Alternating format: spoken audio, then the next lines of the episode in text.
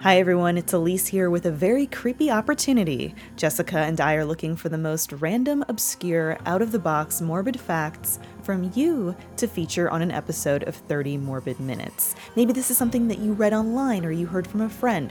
We want to hear it simply go to the link speakpipe.com slash 30 morbid minutes that's 30 morbid minutes and leave us a voicemail telling us your name where you're from and your morbid fact and you might hear yourself in an episode. Bad bye